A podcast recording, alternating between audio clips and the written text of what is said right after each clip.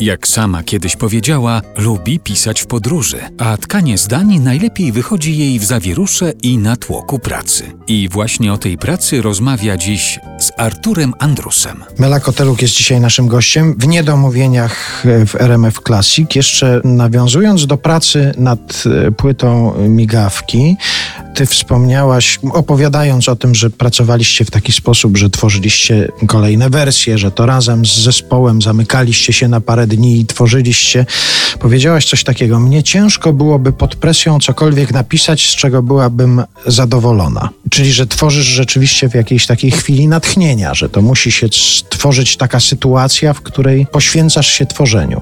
Ale ciekaw jestem, czy ty potrafisz sobie tę sytuację stworzyć też. To znaczy, że sobie zakładasz na przykład, że no nie mam przymusu napisania płyty, ale siadam i codziennie coś kombinuję. W jaki sposób się zmusić w sytuacji takiej, kiedy ty podkreślasz to, że tobie jest do tworzenia potrzebna taka zupełna wolność, zupełna swoboda? Ja chciałam mieć taką czystą percepcję przy tworzeniu swojego własnego albumu i chyba trochę zbyt poważnie do tego podeszłam. Bo tak chciałam sobie tak wyczyścić przestrzeń, żeby, żeby móc tak uczciwie dokonać dzieła. I to też była taka, to, to, to była taka troszkę pułapka bo jednak trzeba sobie narzucić jakieś e, tempo. I tutaj chciałam to troszkę skorygować, to wyznanie, że ja często dokonuję tego aktu prokrastynacji, tak?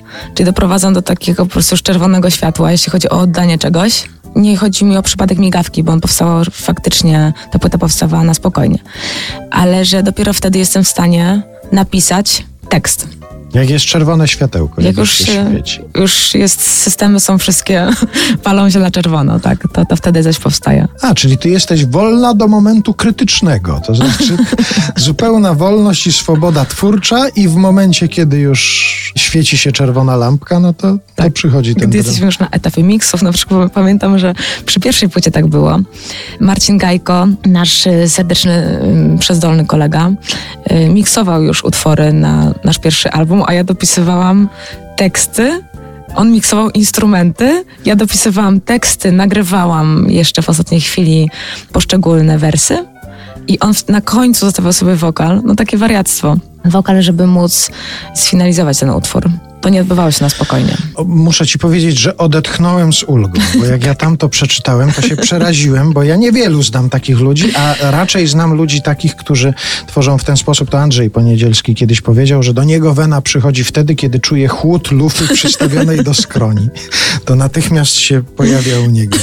I bardzo się cieszę, że u ciebie też jednak tak jest. Natomiast znam osobę, która, mój przyjaciel, pisarz, która wypracowała sobie, on zresztą wyprowadził się z miasta już wiele lat temu i mieszka mm, przy lesie.